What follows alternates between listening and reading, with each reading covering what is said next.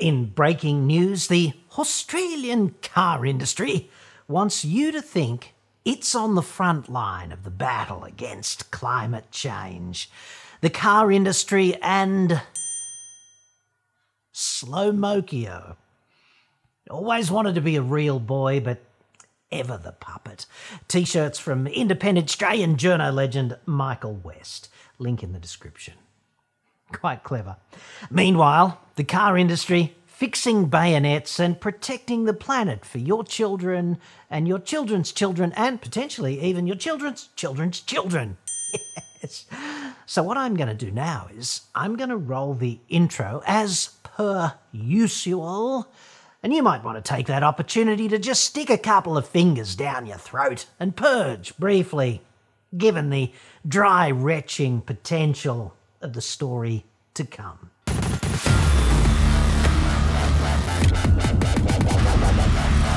I'm John Cadogan from AutoExpert.com.au and I get new cars cheap. for buyers here in Australia. Website for that, obviously. Or you can just click the card that's up there now.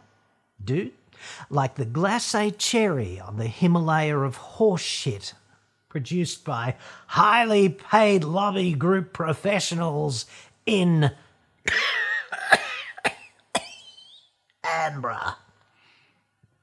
One of my favourite horseshit sculpting organisations is the FCAI, the Federal Chamber of Automotive Industries, a grubby little anti consumer car industry barrow pushing conglomerate. Wannabe conglomerate. Gets, I don't know, half a million dollars here and three quarters there or whatever annually from each of the car importers to appear separate from them and somehow legitimate. But in reality, it's just a well funded car industry, thought bubble, fart emitting chamber. Or, as they see it, the quote, peak industry organisation. so, the fart bubble lobby dudes had this brilliant idea back in about 2020 sitting around, not wearing any pants, braiding each other's hair via Zoom on lockdown.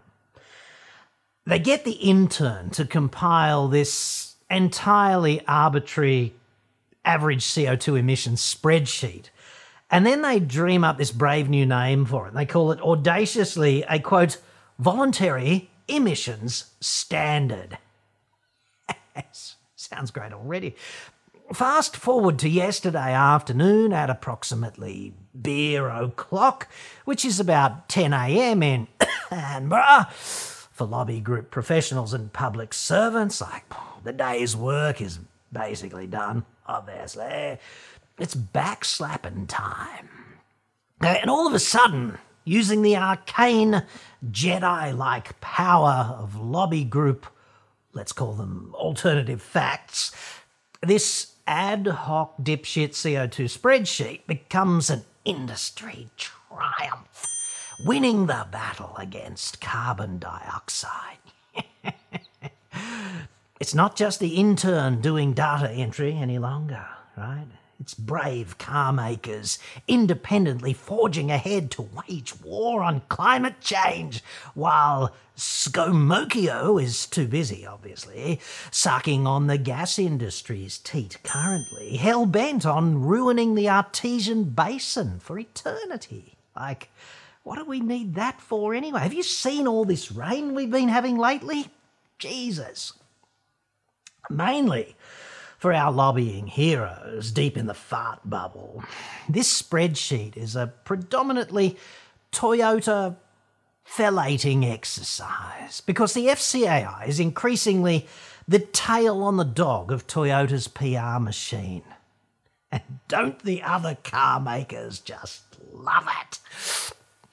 Like, dude, the chair of the fart chamber is also the president and CEO of Toyota Shitsville, Matty C. Which initiatives do you suppose he's going to be most enthusiastic about? probably the bullshit ones that make the king of mediocrity look like Mother frickin' Teresa, I'd suggest. As I understand it, Matty C and T Dub soon to release a dubstep remake of will.i.am and Usher's 2010 classic OMG. Yes. Honey got a booty like pow, pow, pow. She was dancing sexy, pop, pop, popping, dropping low. Yes. Who doesn't want that? Like, it's prophetic stuff, isn't it? Pretty sure that would have been the opener to Romeo and Juliet, now that I think about it. If only Shakespeare had been smart enough and creative enough to think of those words first. Fart Bubble Chief Executive Tony Weber said that these CO2 results demonstrate the automotive sector's drive to innovate and adapt to the need to combat climate change. A T Dub approved statement about what T Dub said there, which is oddly inception, isn't it? Like, did he actually say that? And if so, does the industry approve of others knowing that he said that? Vexed questions. He probably had a meeting with himself to discuss all that, like before 10. Best done with a clear head, obviously. T Dub is, of course, awe inspiring to me. I love him like a brother. Like, I used to want to come back as Clint Eastwood, okay, after death. Like Dirty Harry Clint Eastwood. But now, dude, I'm really not so sure about that. So, just to recap, okay, the intern got the emissions data together and the fart bubble proposed CO2 targets for the industry that the industry was already achieving. And this is, all of a sudden, by magic, the Battle of the Bulge, only with the car industry playing Germany and climate change as the allies. Okie dokie? The facts are, however, that you could count on one fucking hand the number of people employed by car makers here in Australia whose role is actually combating climate change. In contrast, if you want to get all the sales dudes together, you'd best book yourself a stadium. The car industry actually does not give a shit about climate change. That's a metric shit too. The big one, like multiples of 10, dude. They just want to sell cars. If they can convince you a car is green or sustainable, renewable, or emission zero, whatever, like they know all the buzzwords, don't they? And if that rhetoric motivates you to buy a car because green, then good for them. But being green and seeming green, I'd suggest, are two vastly different things. As for actual green environmental virtue, taking actual steps to battle climate change, they're sucking on a profoundly dry tank. But not according to T-Dub. Fart bubble member companies are making significant advances in emissions reduction technology with every new model release in their efforts to lowering emissions and meeting the increasing customer demand for zero and low emission vehicles, from full electric through to hybrid and fuel efficient internal combustion engines. He is the Luke Skywalker of spin, in my view. So, at the risk of being just a little no, I am your father on this one. In fact, the car industry has shot itself in the dick repeatedly, every year, over and over for more than 20 years now, on the most fundamental emissions reduction technology there is. They've mothballed the most surefire slam dunk emission slashing technology known to man. It went in a safe, dude. They threw away the key and then they dumped the safe in the Mariana friggin' Trench, which is only about 11 k's deep and up there between PNG and Japan, incidentally. And that technology would be just reducing the mass of the vehicles. The car industry is singularly disinclined to do that. Let me give you a few examples, which are hardly outliers of the overall picture. 22 years ago, back at the time of the Shitsville Olympics, when we had those stupid Driza-Bones, year 2000, Granny's cheap, nasty Toyota Echo was 875 kilos of breathtaking mediocrity. Today, the equivalent car is the equally hard to love Toyota Yaris, and it's 23% heavier, apples for apples. A Mazda 323 from 2000 has been replaced by the Mazda 3 of today, and it has porked right up to 20% chunkier right there, mainly on the thighs and the ass, as I understand it. The biggest vehicles, right? Take Hyundai Santa Fe, for example. It's put on 17% in 22 years. So it's not seeing its prong in the shower anytime soon, is it? Like, think it's still down there? Even environmental darlings like the Prius, which didn't actually lob here until 2001, it's gained 12% more adipose tissue between then and now. All of that additional heft in all of those vehicles the plastics, the steel, the glass, the electronics you've got to mine the raw materials and then manufacture them into widgets, all at a substantial environmental cost.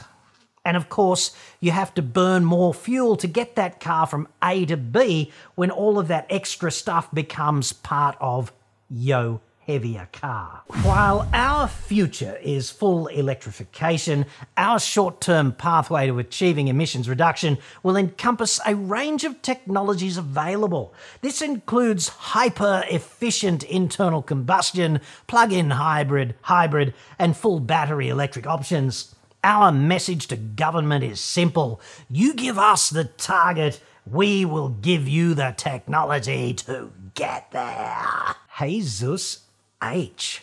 That has to be one of the most inspiring brain farts which I have ever heard. Personal opinion. To boldly go where no fart bubble representative body has gone before. Engage. Take us out there. Mr. Dub on dilithium ion pow pow. Power. Teleport now dude. That's actually the first time that I've ever seen an industry lobby dude down on his knees, metaphorically, begging a government to jam in even more regulation. Just what every industry wants, typically. More governmental intervention slash meddling. I'd be lying if I told you I didn't experience vestigial leakage when I first read that part of the press release. Even now, like a little. Inconveniently, however, in the domain of facts and physics, it's entirely clear that the car industry has an obesity problem. And it's multi layered, kind of like this, right? At the most fundamental level, 200 kilos of humans inside a machine that weighs 1.5 to 2 tons typically, going from A to B, that's an advertisement for how to fuck up massively on efficiency. This is why efficient first world mass transit systems are so vital to battling emissions because they invert the payload to vehicle mass ratio. They move more people with less energy per person kilo, right? Meanwhile, here in Sydney, of course, we have a bit of rain and the entire Dickensian train system just shits the bed. So there's that. And the people responsible, they just duck for cover and they wring their hands. It's both disgusting and disgraceful. Our commuter rail system is emphatically shit when it's working, and it's even worse when it's not.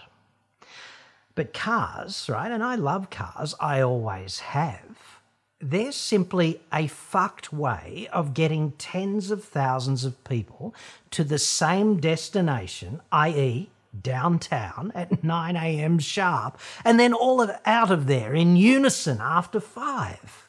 It's just hopeless, as evidenced by the predictable, infinitely frustrating, life wasting gridlock going both ways for those sufferers. That's not driving, dude. That's just wasting your life in traffic. So, if you want effective climate action, best get off yo derriere and demand better mass transit systems from governmental dickheads. And also, it might be a good idea simply to live a bit closer to work. Just saying. On the killer obesity epidemic, Sure, dude, cars are safer and bigger and they've got more fruit today. Nobody's arguing the toss with that. They're definitely so much better in so many respects, and that is awesome. But let us not attempt to greenwash any of that. If you add 20% more beer gut to every car, it's going to require 20% more energy to get that car up that hill, equals 20% more CO2 than a lighter car with equivalent tech. That's just how this rolls. There's no getting around it. The car industry is a long term conspirator in a global vehicular obesity epidemic because that's what consumers want. And in fact, ordinary cars are dying because people want SUVs, and SUVs are bigger and heavier. This is why the RAV4 hybrid is so friggin' popular today. People want SUVs. But some of those people also want to believe that they can have their SUV and also help save the planet at the same time with Toyota's bullshit self charging hybrid voodoo.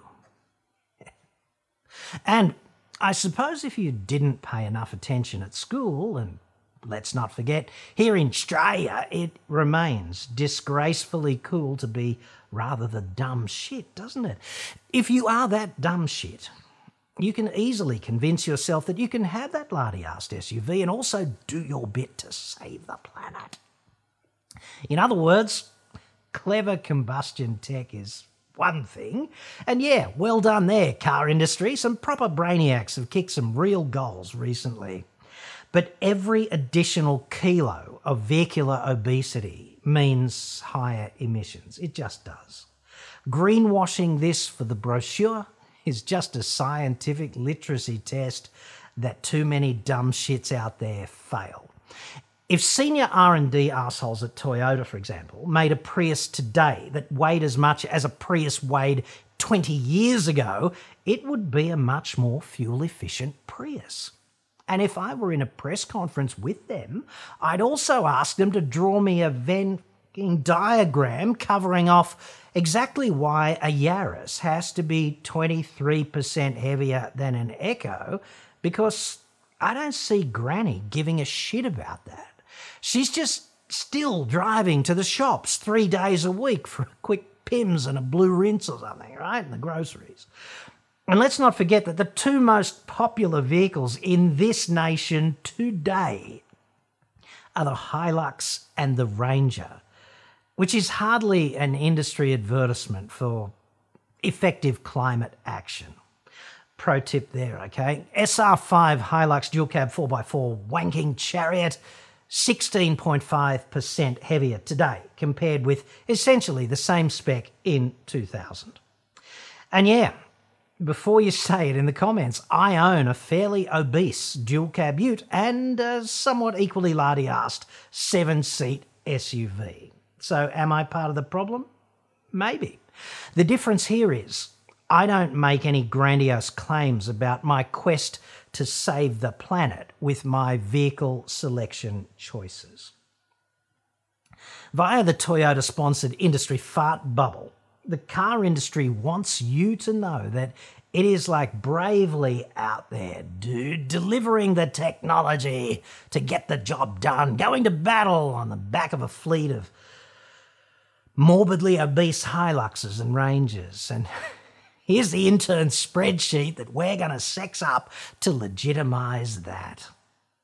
Calling on the government to compel the industry to do exactly what it's already doing, which would be much less than all that they could be doing. perfectly aligned with current federal and state government climate initiatives. Yes. It's beautiful, dude. And by beautiful, I mean it's a smokescreen, right?